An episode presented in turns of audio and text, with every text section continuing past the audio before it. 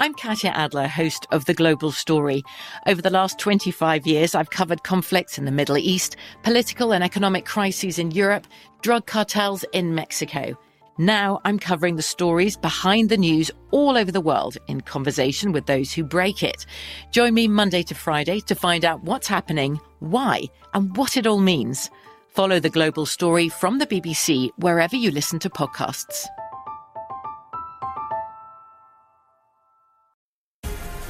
The Black Effect presents Family Therapy, and I'm your host, Elliot Connie. Jay is the woman in this dynamic who is currently co parenting two young boys with her former partner, David. David, he is a leader. He just don't want to leave me. But how do you lead a woman? How do you lead in a relationship? Like, what's the blueprint? David, you just asked the most important question. Listen to Family Therapy on the Black Effect Podcast Network, iHeartRadio app, Apple Podcasts, or wherever you get your podcasts. Get emotional with me, Radhi Devlukia, in my new podcast, A Really Good Cry. We're going to be talking with some of my best friends. I didn't know we were going to go there on this.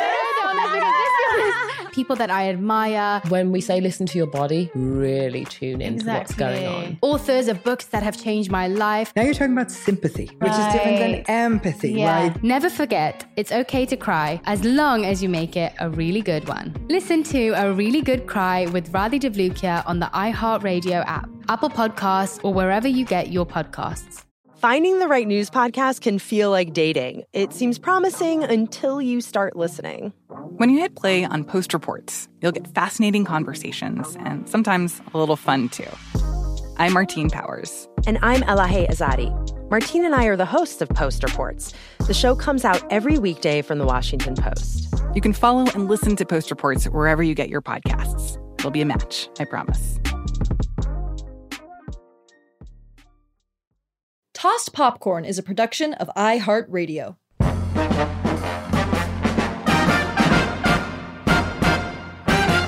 Hi, I'm Sienna Jekyll. And I'm Liana Holston. And welcome to Tossed Popcorn, the podcast where two idiots watch every film on the AFI's 100 Greatest American Movies of All Time, the very slightly less racist 10th Anniversary Edition. This podcast is a safe space for people who don't know anything about movies.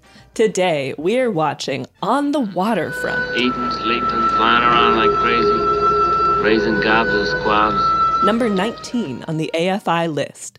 Warning, there will be spoilers about this pigeon based film. Truly, the only thing I took away. so pigeon forward. I could not have imagined in a million years that that would be the featured element of the movie. It should be on the pigeon front.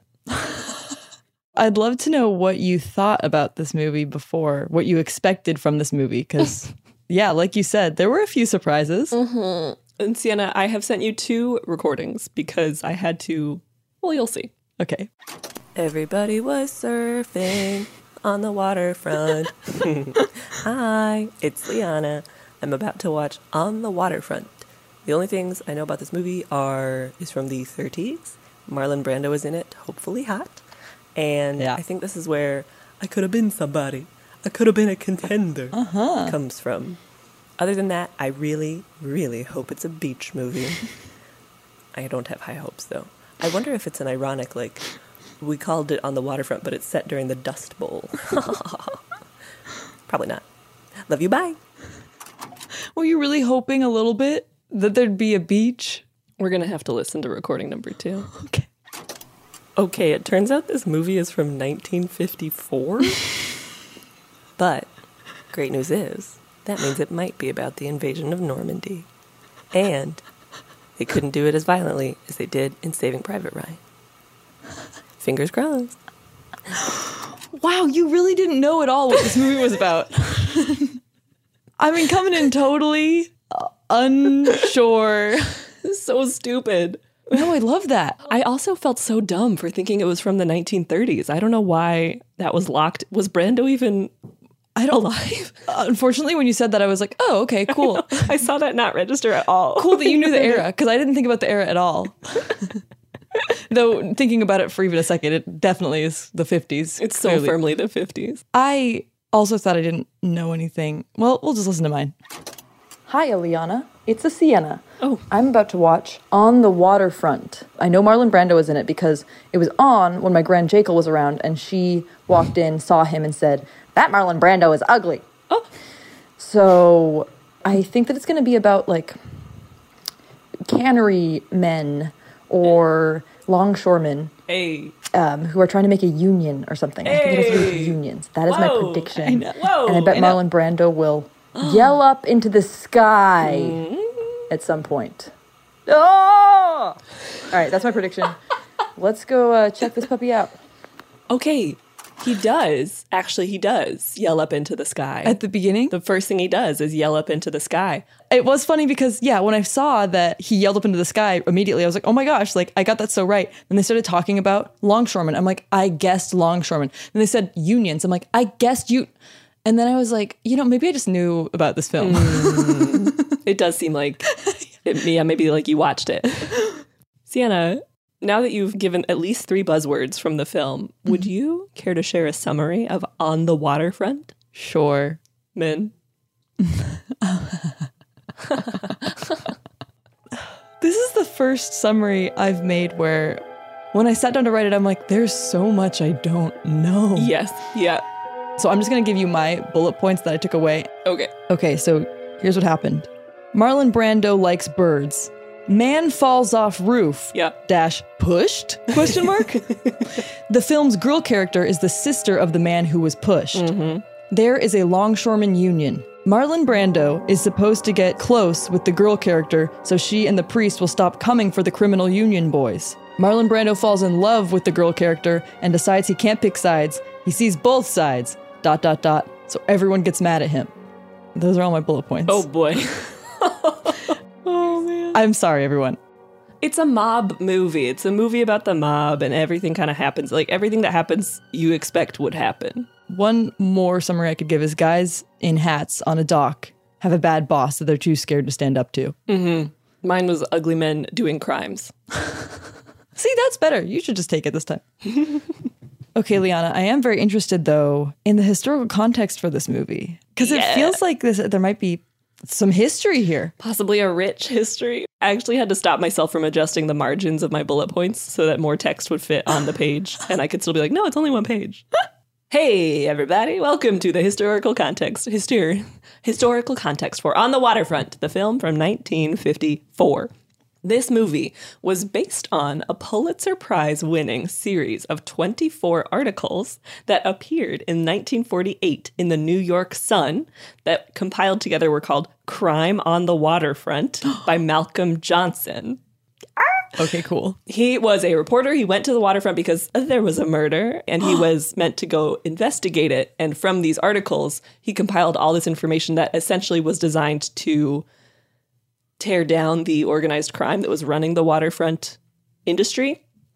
From the Pulitzer website, quote, prospective workers in a field disproportionately comprised of working class African Americans and whites of Italian and Irish descent who did not benefit from the upward mobility of the GI Bill were forced to offer kickbacks to syndicate representatives at the daily quote shape up, in which prospective workers were forced to compete against each other to secure work irrespective of union membership.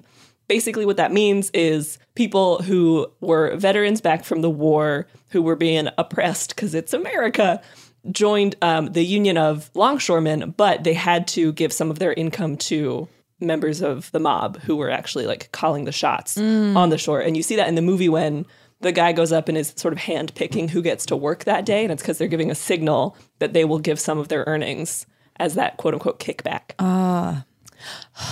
Also, the GI Bill, one of the reasons that it stopped a lot of upward mobility from actual veterans who had like fought for the actual fucking country is that this real asshole from some state who was a Republican decided to fight for it to be administered by individual states rather than federally, which meant that like the even more racist states in the country could really pull back on what benefits people of color, specifically like black veterans, could receive from the bill. Oh man. Um, okay, these articles by Malcolm Johnson, published in the New York Sun, inspired the formation of the Waterfront Commission. Ooh. which we'll get to in just a second. Also, there was a real life religion boy priest called Father John Corridan, who was known as the waterfront priest and inspired the character in the film. A bit about longshoremen slash dock workers. They worked on the piers of Red Hook in Brooklyn, Hoboken in New Jersey, and the west side of Manhattan. Their sort of like pinnacle was. Sorry, I just sort of threw my hands up in the air in a gesture I've never ever done before. I loved it. Um, the peak of their work, I think, was the 1940s and 50s. But then something came along called containerization, which is when many. You know about this? My dad loves containerization. Why? Because it's changed everything. Okay. that is true. But because it changed everything, many, many longshoremen lost their jobs because of this advancement in technology. I, mean, I don't think he liked it as like a, like as a historical moment about Okay. like how like interesting moment of history. Yeah, your dad's not out here like endorsing. Yeah, he's not like ah get rid of those People losing their longshoremen and their work. According to one economist, close to 90% of dock workers in New York City lost their jobs in the span of 15 years because of containerization. The International Longshoremen's Association, or ILA, was the union that we, you know, see in the movie. And they actually had several strikes in the 1960s and negotiated a container royalty fund on the East Coast to provide longshoremen compensation for loss of work because of containerization.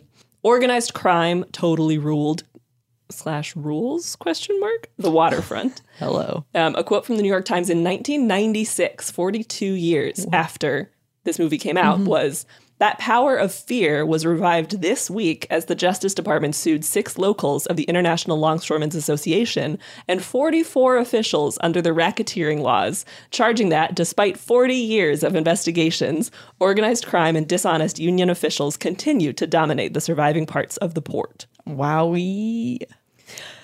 the Waterfront Crime Commission itself, in real life called the Waterfront Commission of New York Harbor, in the movie called the Waterfront Crime Commission, those are those boys in trench coats and Mm. hats who are like, hello, we're with crime, was created via an interstate compact between New Jersey and New York and enacted by Congress in 1953. So very, very new when this film came out. In 2018, Chris Christie, trash ass governor of New Jersey, tried to dissolve it. Um, a lot of lawyers argue for the continuation of the commission because many believe that labor racketeering still happens and it's meant to serve as sort of the watchdog to keep an eye on that not happening. The bill that Christie signed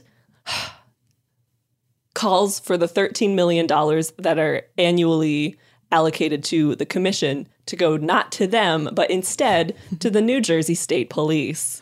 Uh-huh. hmm Little trash boy. Also, the ILA wanted it disbanded as well because it has a say in hiring practices. And the longshoremen have been historically white and male. And the commission was saying, like, hey, what if you weren't racist when hiring? And they, they kind of were like, no. You're like, shut up. They were like, shut like a lot of characters in this movie. Shut up. Interesting little left turn here to talk about the second Red Scare, which was the Oh. product of McCarthyism. There was a lot of Hollywood blacklisting. We truly don't have time to go into all of it.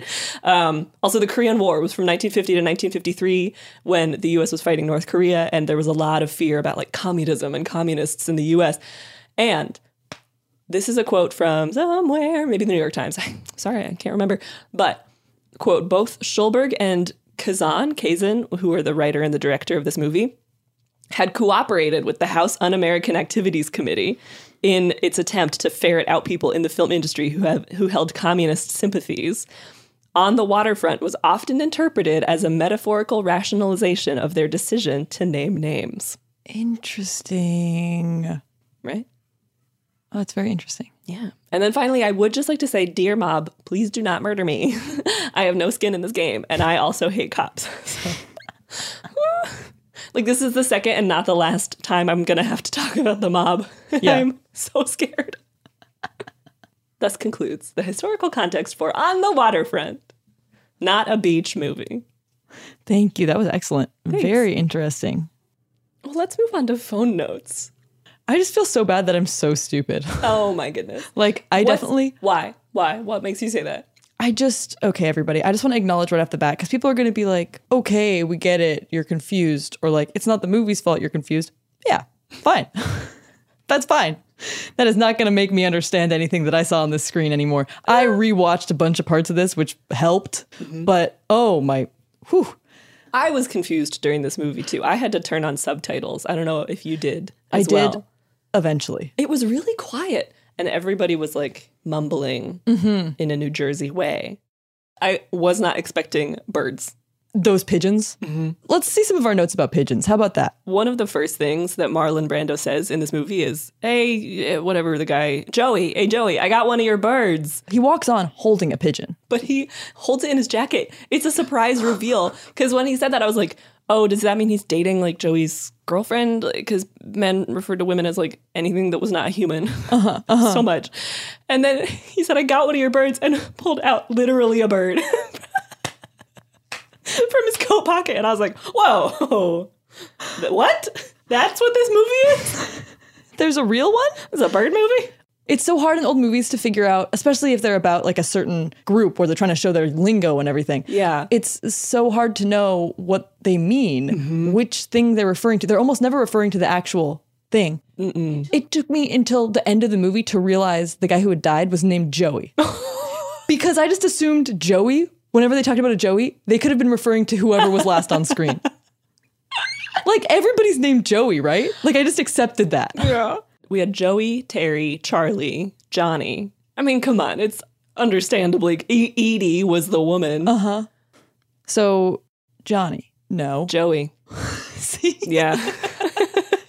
he falls, is pushed, and I did laugh when they showed his body covered in newspapers. I think it's at that point that I was trying to get the sound to come out of my TV and not my laptop because I was like, ah, it's too quiet. But then no sound was coming out of my TV. so I missed. I missed a lot of that. Yeah, yeah. I got it. Like I was like, okay, he got pushed, and Brando was like, wait, what? I thought they were just going to talk to him, and I was like, Brando, you hot idiot! Like, why? Why on earth would you think that? Hold on to your pigeons. We'll be right back. From BBC Radio 4, Britain's biggest paranormal podcast is going on a road trip. I thought in that moment, oh my God, we've summoned something from this board. This is Uncanny USA. He says, Somebody's in the house, and I screamed. Listen to Uncanny USA wherever you get your BBC podcasts, if you dare.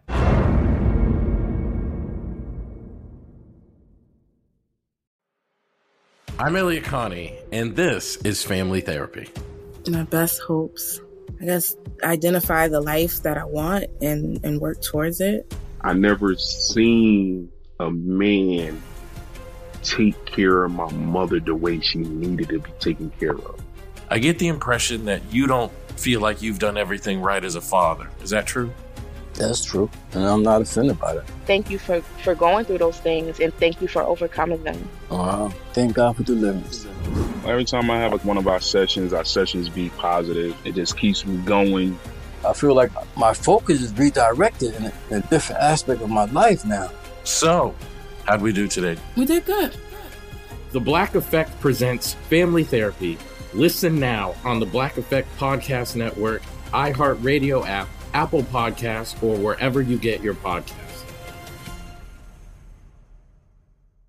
Get emotional with me, Radhi Devlukia, in my new podcast, A Really Good Cry. We're going to talk about and go through all the things that are sometimes difficult to process alone. We're going to go over how to regulate your emotions, diving deep into holistic personal development, and just building your mindset to have a happier, healthier life. We're going to be talking with some of my best friends. I didn't know we were going to go there on Don't let this. People that I admire. When we say listen to your body, really tune into what's going on. Authors of books that have changed my life. Now you're talking about sympathy, which is different than empathy, Yeah. right? And basically have conversations that can help us get through this crazy thing we call life. I already believe in myself. I already Yeah. see myself. And so when people give me an opportunity, I'm just like, oh, great, you see me too. We'll laugh together, we'll cry together, and find a way through all of our emotions. Never forget, it's okay to cry as long as you make it a really good one. Listen to A Really Good Cry with Radhi Devlukia on the iHeartRadio app, Apple Podcasts, or wherever you get your podcasts. There's a lot happening these days.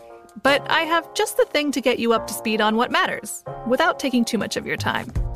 The Seven from the Washington Post is a podcast that gives you the seven most important and interesting stories, and we always try to save room for something fun. You get it all in about seven minutes or less. I'm Hannah Jewell. I'll get you caught up with the seven every weekday. So follow the seven right now.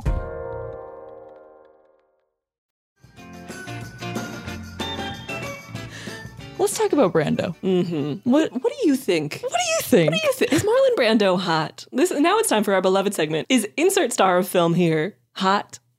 I think definitely. I really oscillated. I think he is sometimes, like when he smiles or is doing that thing where he's like, I, I know I'm very hot. He was hot, but then sometimes he just looked like himself in The Godfather, and I was like, no. Yes, Marlon Brando's hotness. It is, I think, a confusing one because mostly we're usually debating this. And we were trying to find hotness, involuntary hotness coming from the characters usually. Mm-hmm. But in this case, the reason I think he's objectively hot is just because he's that's what he's given us. He's like, hey, I'm a hot man. That's how I'm going to perform all this. It's so I'm funny like, to yeah. think that an actor is like, I just feel like this character is really hot. and I'm going to imbue them with that. Sort of my choice is to make him sexy, uh, attractive. How do I say hot? yeah. like the only way to. He does do a couple hot things in the movie. He's not intimidated by a woman who's smarter than him. Yeah. And I was like, that is actually incredibly hot of you to do. I did like their relationship, and actually, they're the same age. The actors, really? Yeah. Whoa. Which made a huge I love that difference. I feel like I picked up on that because he did that thing where he was like, "You were ugly as a kid," which is not nice. but he was like, "Remember, like seven or eight years ago, you had braces," and I was thinking back to Casablanca when Yes. visibly older, what's his ass was asking the woman, "Wow." Maybe also Edie, where she was 10 years ago and she was like, I was getting braces. And I was like, in this one, it doesn't bother me for some reason. Yeah. And I guess it's because he probably also had braces and was ugly seven or eight years ago. Totally. You could feel that. A lot of the romance in this one did not feel gross or anything, which Mm-hmm. People, you got to know, we're not looking for that to be gross. It just feels that way. You can feel often it. was. Yeah. There are a couple like moments that are not gorgeous. yes. And I know, I know some that you're talking about. in her mouth. But uh, what? He keeps putting things in her mouth. Not in like the way that I know you're all sort of hearing that, but he literally like holds a beer up to her mouth and is like, have a beer. I didn't notice this trend. And now I'm just like imagining because I remember him giving her an egg and I'm like, did he put it in her mouth? No, he did. The pigeon that laid an egg, he didn't then put it in her mouth. He just handed it to her. But it was like that, and then th- later there was some sort of food thing. And he was like, try, try this. That's so funny. Yeah, I really like him, but he just keeps putting things in my mouth. Not in a really gross way. It just I wish he wouldn't. Yeah, it's like just hand it to me and I'll I'll put it in. I'll do mouth. I got that. I've been doing that since literal birth. I am okay. yeah, definitely. And there's the one time he kisses her when it seems like she was really not. He like plants one on her when he after he breaks into her place. That was not a hot kiss. It ended up a It little. ended hot. up hot. It started kind of graduate esque in the sort of like she actually didn't seem to want this. So there are definitely moments, but what I mean to say is the fact that they are courting did not feel skeevy, and I think Mm. it's because we could feel and perceive that they were equals. Yeah. just the actual actors, and she felt mature. I did. I I liked that actress. in some ways. I liked the actress. I thought the character was like, uh, She's like little Catholic schoolgirl who doesn't Yeah. know things. So she gets like really thrown by seeing other women in a club. she's never had a beer before. ah, I was I've never what? had a glass of beer. At one point, they do a shot and then have sort of a fun time in a bar together, and then they Mm-hmm. make out, and it was like really fun. I know. Also, a really good kiss. these kisses, this was still during the code, I think, and these kisses were sensual. This is what happens when you cast two hot people of appropriate age for each other. oh my god. yeah. I also couldn't stop thinking that Marlon Brando looked a little bit like the Phantom of the Opera. He has a jarring brow bone. He's got a puffy face. I think it was specifically the Phantom of the Opera from the 25th anniversary performance at the Royal Albert Concert Hall, Of course. which is the one of the two movies that I purchased on iTunes. He's got a puffy lip in the way that Brando's lips are a little puffy. So sometimes from a side profile, I'm like, is he about to perform the music of the night? On that, I wrote at one point, Marlon Brando looks like he's gotten punched in everything. I also think Marlon Brando is hot because he just like was really good at acting. Yeah. Like he just was good at what he did professionally, and that is such a hot thing Exactly. to see a man do. Yeah. That's very, very true. Like for a man to be good at his job. Wow. I also okay. This is a little segment for you, Sienna, called Films I Think This Film Is. Okay. yeah, yeah, yeah. At the very beginning, it was in black and white, and there's just like a lot of grumpy dudes in a room talking. And I was like, is this 12 Angry Men? Mhm. Also, I think the ugly guy who does all the crime is in 12 Angry Men as like the angriest man. Really? I think so. Entirely possible. And then there was like a priest there who was also a detective and there was crime happening and then a woman who like maybe was a nun but also was going into the workforce and I was like is this sister act?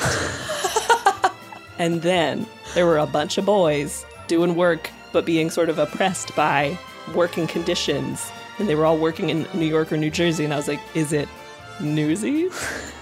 hey. And it sort of was all of those and it sort of was none of those. It kind of was. Yeah. Sienna, I was thinking mm-hmm. you must have loved the Catholic imagery. Tee hee. Not only was there lots of Catholic imagery, but also the woman in it was like a Catholic lady. Mm-hmm. Like the priest says to her, I think at some point, And she was a horny Catholic lady. Yes more representation for horny Catholic women. I, I, I got to tell you, I think that there's a special kind of horny that comes out of it when you you know you're not supposed to do it. At one point, I think the priest says to her, he asked her like, "Oh, do you think I'm just a gravy training?" I wrote this down Oh, verbatim. I'm looking right at it. Quote, you think I'm just a gravy train rider with a turned around collar. And I said, this movie is in a foreign language.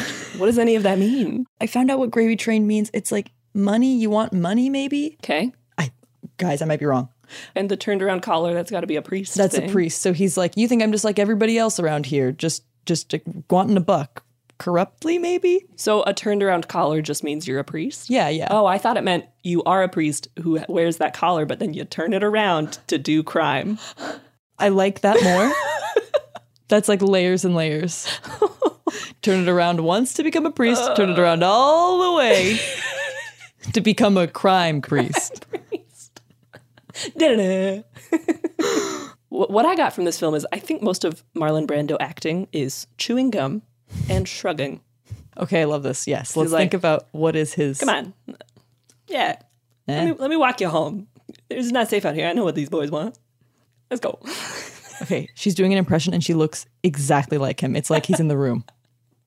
I got really confused, also jumping around again. At the end, when they're in court, somebody is like live streaming the court trial, and it's just a man that you only see from the back. And then he's like, if that guy calls, I'm not here ever again. And I was like, who is this? We've not seen him ever before. Who is that? It's just an old man. You're never gonna see my ass again. It felt like the ending of Men in Black, where they zoom out of the planet and then they zoom out of our galaxy and then they zoom out of whatever the fuck, and then an alien is holding a bag of marbles and we're one of the marbles. And I was like, who is this alien? oh my gosh, you're doing such a good job of summing up how this feels today. a man gets Looney Tuned. Say more. This is the guy whose name there's no way to know. They've done this meeting at the church where the priest is like, "Y'all speak up for yourselves. Like, let's disband the mob. Let's form. Let's really like have power in the union." And everybody's like, "No." And then one guy gets hit with a baseball bat, and then he's like, "You know what? Okay, I'll, I'll talk." And so he goes and he talks. Twist my arm. And the mob hears about it, and Johnny, not so friendly, calls for there to be a hit on him. And the guy who's been asking for there to be Irish whiskey shipments the whole film is excited because finally there are thousands of bottles of Irish whiskey surrounding him in these huge crates. And then, as soon as they were lifting crates up on like a crane sort of pulley system thing, and there were a bunch of crates up in the sky, I was like, there's no way that this guy does not get Looney Tuned by these crates. And then he's like joking around, but nobody is around him, which you really should like be aware of as a guy on the docks. Like, wait, why is it suddenly only me in this space? then he looks up and he's like, oh! Absolutely pummeled to death by the whiskey. Splat. So silly. And then the priest gives a long monologue about it. Anything else notable? So his brother dies sadly, which is actually very sad, the scene. But his brother's sent to off him. This was just these guys were such idiots. Like, of course, I just anytime a guy died, I was like, oh, yeah. Yes. Like, if you just talked to the police and gave them like a 39 page deposition about the moves of the mob, why would you go to work the next day on the waterfront? Title of film, everybody take a shot. And then when Charlie and uh, Terry are in the back of the cab and they're having a very, very open conversation about the, the workings of the mob and what Terry's going to do and if Yeah. he's going to testify in court, I was like, how, how are you not aware that the person driving this cab is a, a member of the mob? How stupid can you be to think that that's not going to be the situation? Right. Yeah, yeah, yeah. And of course, a tiny gun.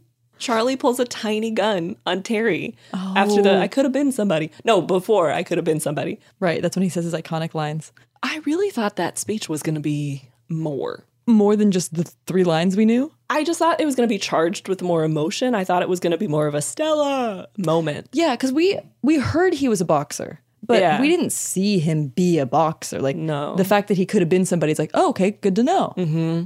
Here, okay, question for you, resident Catholic. Yes. I didn't think that priests were allowed to punch people in the face. That's exactly what I thought. I had that same moment of I'm like, is this a sin?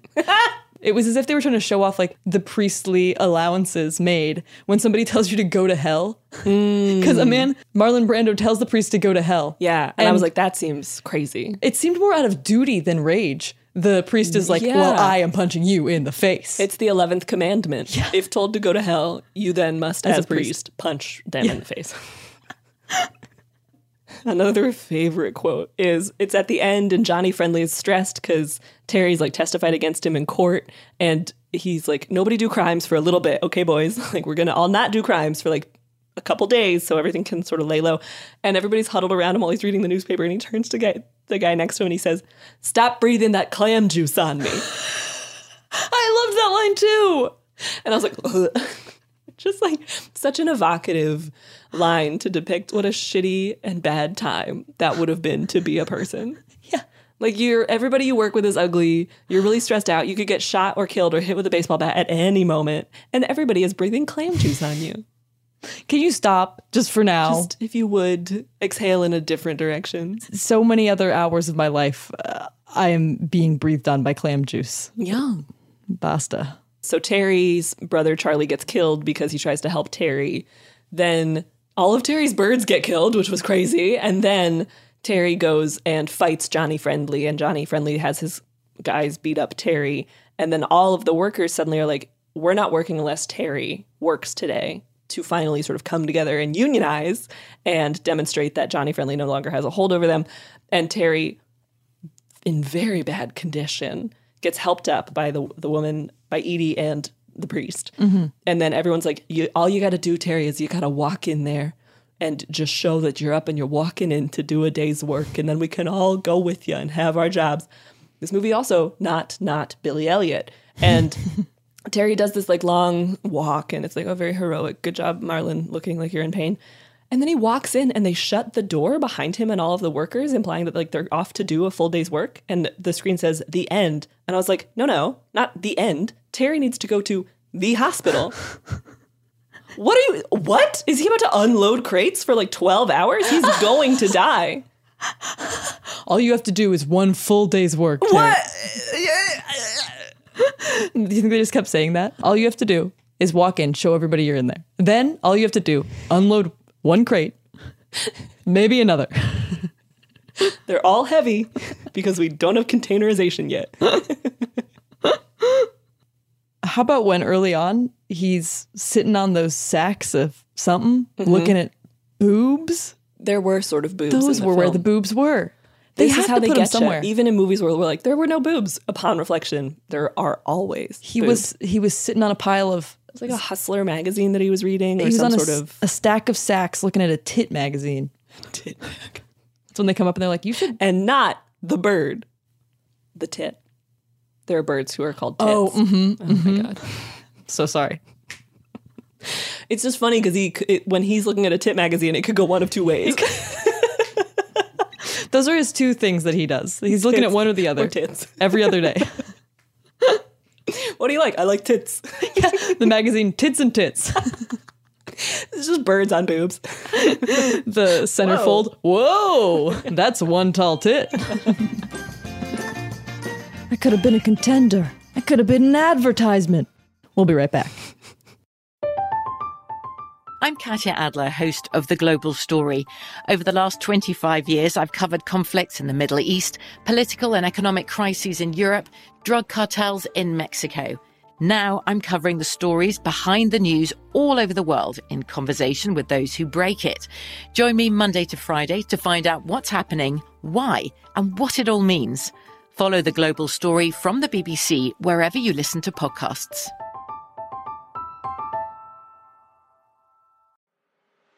I'm Elliot Connie, and this is Family Therapy. My best hopes, I guess, identify the life that I want and, and work towards it. I never seen a man take care of my mother the way she needed to be taken care of. I get the impression that you don't feel like you've done everything right as a father. Is that true? That's true. And I'm not offended by that. Thank you for, for going through those things and thank you for overcoming them. Wow. Thank God for the deliverance. Every time I have like one of our sessions, our sessions be positive. It just keeps me going. I feel like my focus is redirected in a, in a different aspect of my life now. So, how'd we do today? We did good. The Black Effect presents Family Therapy. Listen now on the Black Effect Podcast Network, iHeartRadio app, Apple Podcasts, or wherever you get your podcasts. Get emotional with me, Radhi Devlukia, in my new podcast, A Really Good Cry. We're going to talk about and go through all the things that are sometimes difficult to process alone. We're going to go over how to regulate your emotions, diving deep into holistic personal development, and just building your mindset to have a happier, healthier life. We're going to be talking with some of my best friends. I didn't know we were going to go there on I'm this. gonna on this because people that I admire. When we say listen to your body, really tune into what's going on. Authors of books that have changed my life. Now you're talking about sympathy, which is different than empathy, Yeah. right? And basically have conversations that can help us get through this crazy thing we call life. I already believe in myself. I already Yeah. see myself. And so when people give me an opportunity, I'm just like, oh, great, you see me too. We'll laugh together, we'll cry together, and find a way through all of our emotions. Never forget, it's okay to cry as long as you make it a really good one. Listen to A Really Good Cry with Radhi Devlukia on the iHeartRadio app, Apple Podcasts, or wherever you get your podcasts. The best conversations I have with my colleagues are the ones that happen when no one is looking, when we're not 100% sure yet what to write. Hopefully, having conversations like this can help you figure out your own point of view. That's kind of our job as Washington Post opinions columnists. I'm Charles Lane, Deputy Opinion Editor. And I'm Amanda Ripley, a contributing columnist. We're going to bring you into these conversations on a new podcast called Impromptu. Follow Impromptu now, wherever you listen.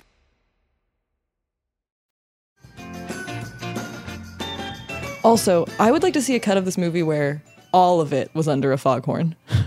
Under a foghorn? So the only sound you hear is foghorn? Yeah. There was no foghorn in this movie, was there? There was the one scene, the scene where Brando breaks bad news to Edie. I think he's going to go testify. I'm so glad you brought this up. We have to talk about it. We have to talk about it. I think it was bad.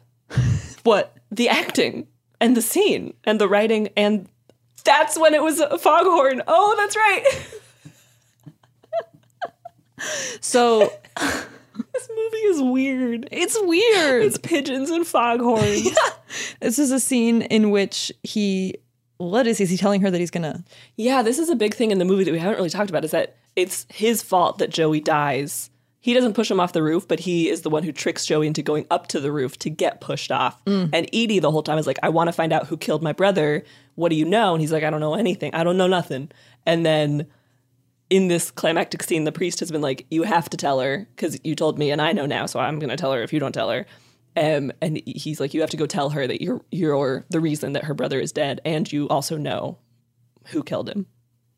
Right. And he tells her, but we do not hear that dialogue. We see them discussing, and we hear a big old foghorn. They're standing on like a pile of seaweed. Is it low tide? Like I don't Like understand. cliff. The scene was so unhinged.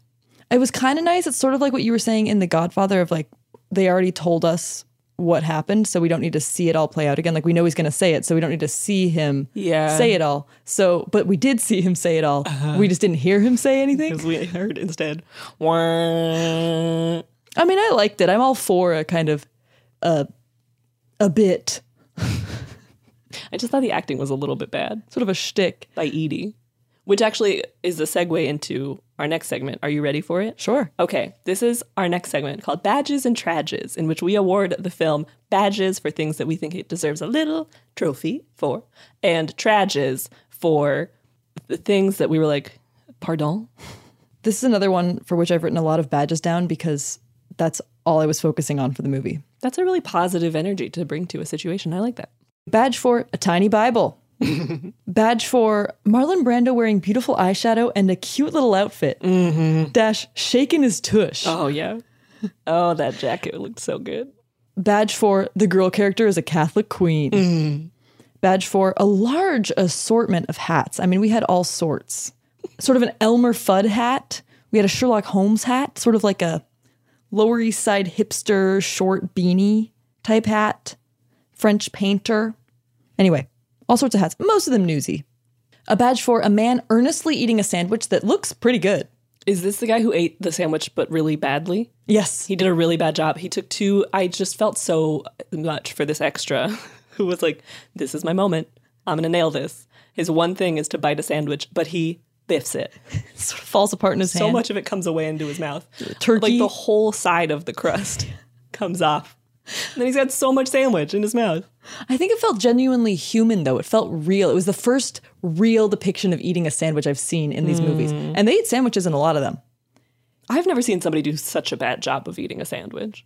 You- Maybe that's how I eat sandwiches. I was just thinking I've never seen you eat a sandwich, but I could see you doing that. There's a lot of ripping that happens, That's crazy. a lot of tearing. That's what your teeth are for. Not the way I use them. What? Badge for how much time they spend on a roof. Hmm. You wouldn't expect them to be on a roof for so much of the time. Yeah, because Ba- you'd think they would be on, on the, the waterfront. waterfront. Badge for a pencil with an eraser. This is the first pencil with an eraser that I have noted in the films on the AFI list so far. And you would care about that because you draw. Yeah. Badge for running in and realizing someone's holding a gun. Oh, when he w- runs into the bar. Yeah. They run in, they see, and they're like, oh, Yep. Sort of another Casablanca moment of the tiny gun. You don't register for so long, and then you're like, whoa, whoa, oh, That's a gun. is that an ant? No, a gun. Badge for a tiny scarf. One of the people was wearing a tiny scarf in court. Badge for an old television set. Mm. I always like looking at those. And finally, badge for I liked Edie. Yeah, I think those are great. Thank you. You, I saw no hats in the film, so that's really lovely to you hear. You saw no hats in the film. I, if you asked me, did anyone in this film wear a hat?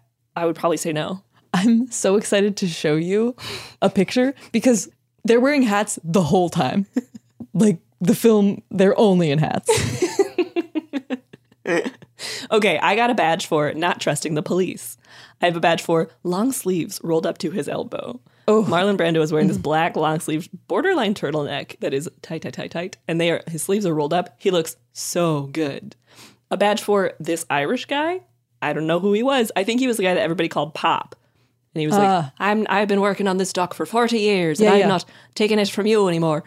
Badge for Spooky Mist. I Oh, love Spooky Mist. And it was always outside the church, which is famously a very haunted building. A badge for dropping your glove so that a man picks it up. Edie did that, and I was like, You smooth little Catholic girl, you know what you're doing. a badge for old timey dancing. This is on their date, and I was like, ah, I want that. Um, badge for Edie acknowledging how low the bar is when he was like, I wish I could help you even a little bit. And she's like, Yeah, me too. I also do. That's like what I've been asking you to do is the even a little bit part, and you are not doing that. A badge for an on fire garbage can. when was that? I don't know. It's some scene with a lot of boys in the foreground, but in the background is an on fire garbage can. I think it's at the end when they're like, everybody works today. And they're like, oh, yay. and they all go to work. There's an on fire garbage can. and then finally, a badge for truly insane fight choreography. This is when Brando is on the bridge and he's like, Get out here, Johnny. I'm going to punch you in your ugly, ugly face. And then he does. And then they do just the silliest fight choreography down on the dock at the longshoreman's like office. Yeah, yeah. Um, I quickly, I'm just going to send you a quick photo. I Googled on the waterfront, and here's the first picture.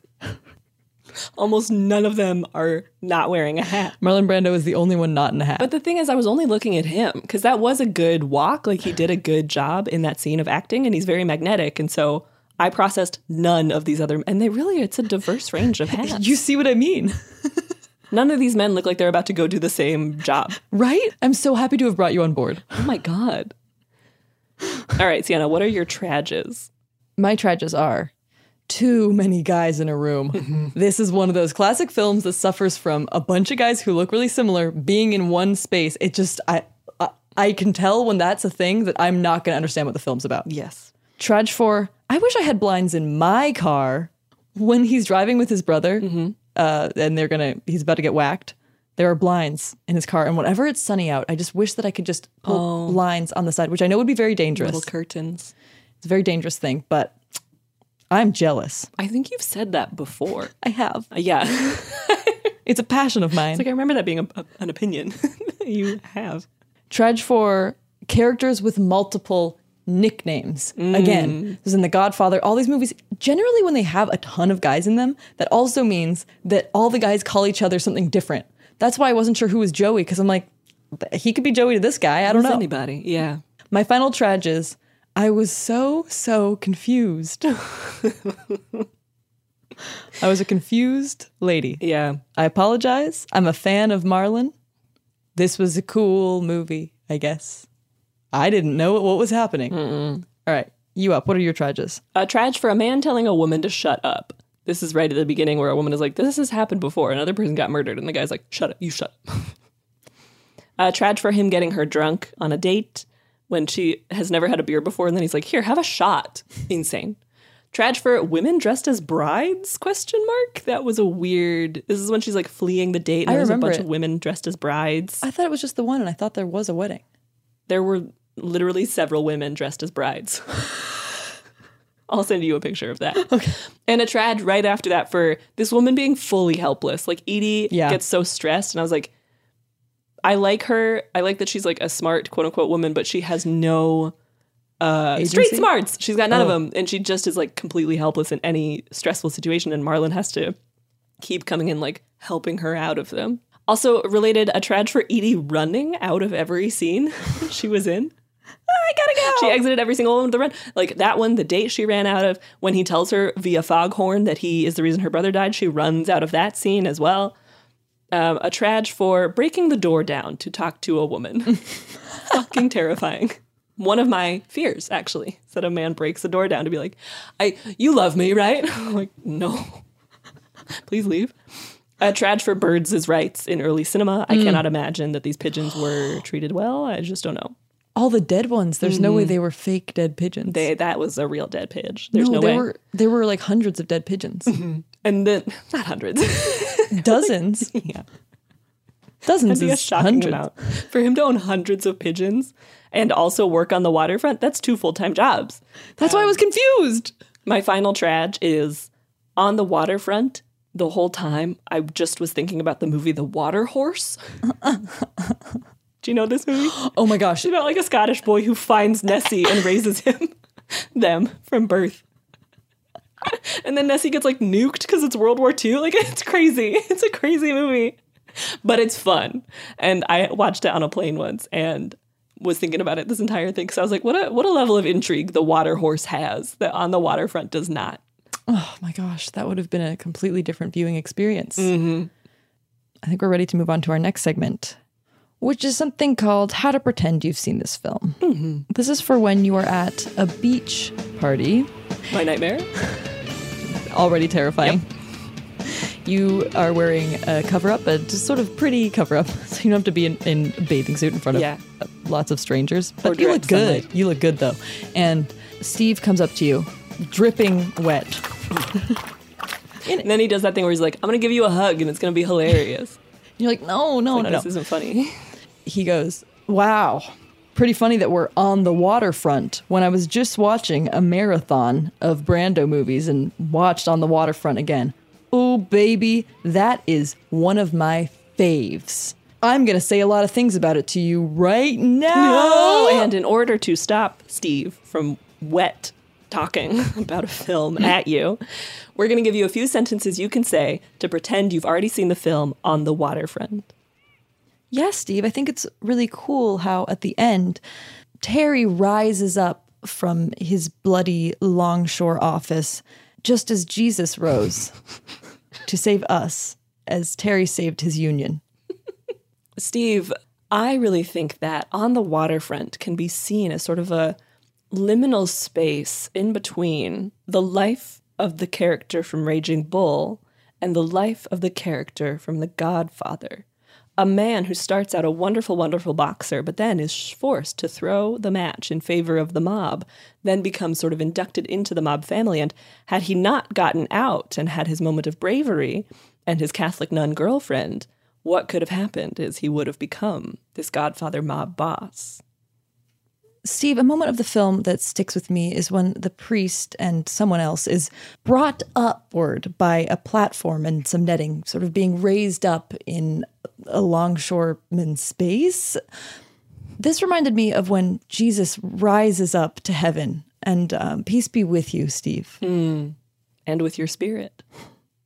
Steve, yes. Um, I feel that there is an inarguable parallel between the young tween in On the Waterfront who kills all of Marlon Brando's pigeons, and of course, the young tween in Game of Thrones Series 6 who does a big time stab of the one, the only, Jon Snow. Oh, you haven't seen it? Steve, I'm going to tell you the secret genius of On the Waterfront. And it goes like this.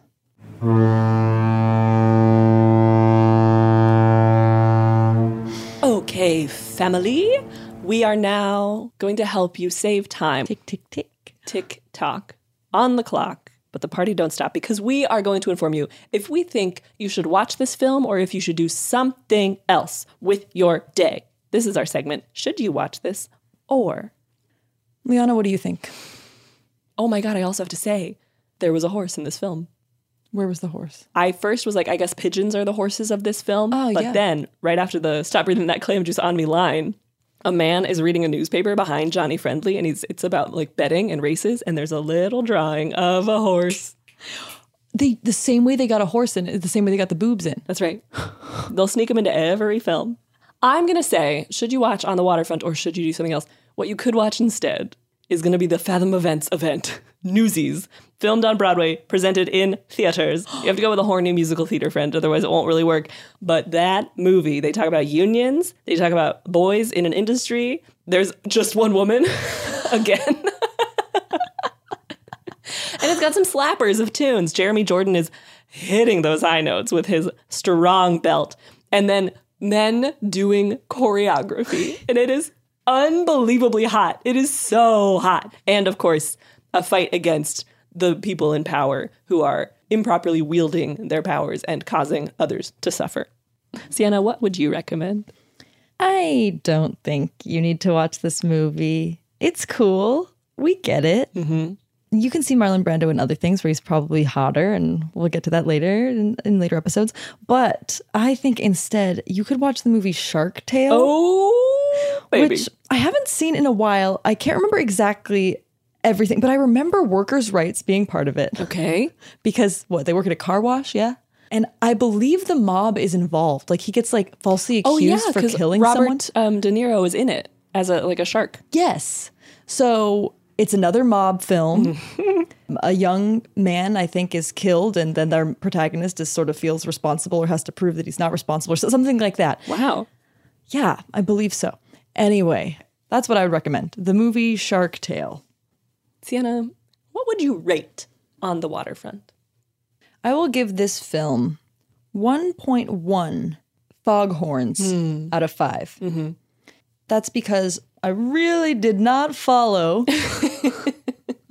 but even so, that's a little bit of substance I'm giving it because I like Marlon Brando. I liked the age appropriate relationship so much compared to most of the things that we've seen Mm-hmm. that it gets at least point something for that. Yeah. And uh, it's about workers' rights, and I get how it's a and an interesting subject. So all the th- reasons we've said, uh, you guys can keep it. That's cool. But I for for recommending it for watching, there you go. Mhm. One point one out of five. Yeah, I think that's great. What about you, Liana? I'm going to give this film two pigeons out of five. And I would give it two because I would give it a full one for making a movie about an actual like issue that was facing the country at the time and then possibly potentially helping the downtrodden achieve more rights as a result of publicizing the problem. Um, and also, I would give it another one for Marlon Brando was really doing some good acting Yeah. in this movie. He's a good actor. And for half the time, he was incredibly hot. and I love that. And he knew it. And I love that as well. And I also thought the priest did really good acting. Also, he looked like John C. Reilly's dad. I don't know if he was, and I forgot to Google it, but there you go. Cellophane, Mr. Cellophane. Okay, everyone, this has been Tossed Popcorn's review of On the Waterfront. Thank you so much for listening. We are all over social media at Tossed Popcorn on TikTok, Instagram, Twitter, Clash. and if you like this episode, please rate it five stars on Apple Podcasts and leave a nice little review. It makes such a difference, and we really, really appreciate it when you do. So please do that. Workers' rights. Workers' rights! Oh my God. Tune in next week this holiday season. Jingle jangle. When we will be watching It's a Wonderful Life. It's beginning to look a lot like film. like movie. Movie. Everywhere podcast. Thank you. We love you. Bye. Bye. You can find us on Instagram as at Sienna Jekyll and at Liana Holston. Please check the description for the spelling of our dumb names. We put out episodes every Tuesday, so make sure to subscribe so that you don't miss an episode. See you next week on Tossed Popcorn. For more podcasts from iHeartRadio, check the iHeartRadio app. What's your best foghorn impression? I think that's pretty good.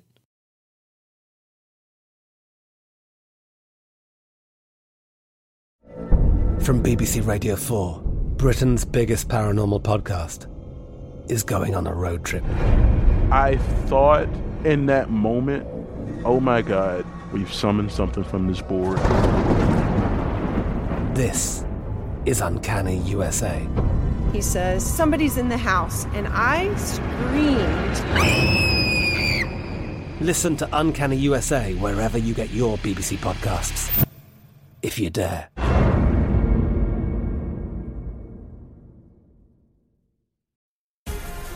The Black Effect presents Family Therapy, and I'm your host, Elliot Connie. Jay is the woman in this dynamic who is currently co parenting two young boys with her former partner, David. David, he is a leader. He just don't want to leave me. But how do you lead a woman? How do you lead in a relationship? Like, what's the blueprint? David, you just asked the most important question. Listen to Family Therapy on the Black Effect Podcast Network, iHeartRadio app, Apple Podcasts, or wherever you get your podcasts. Get emotional with me, Radhi Devlukia, in my new podcast, A Really Good Cry. We're going to be talking with some of my best friends. I didn't know we were going to go there on this.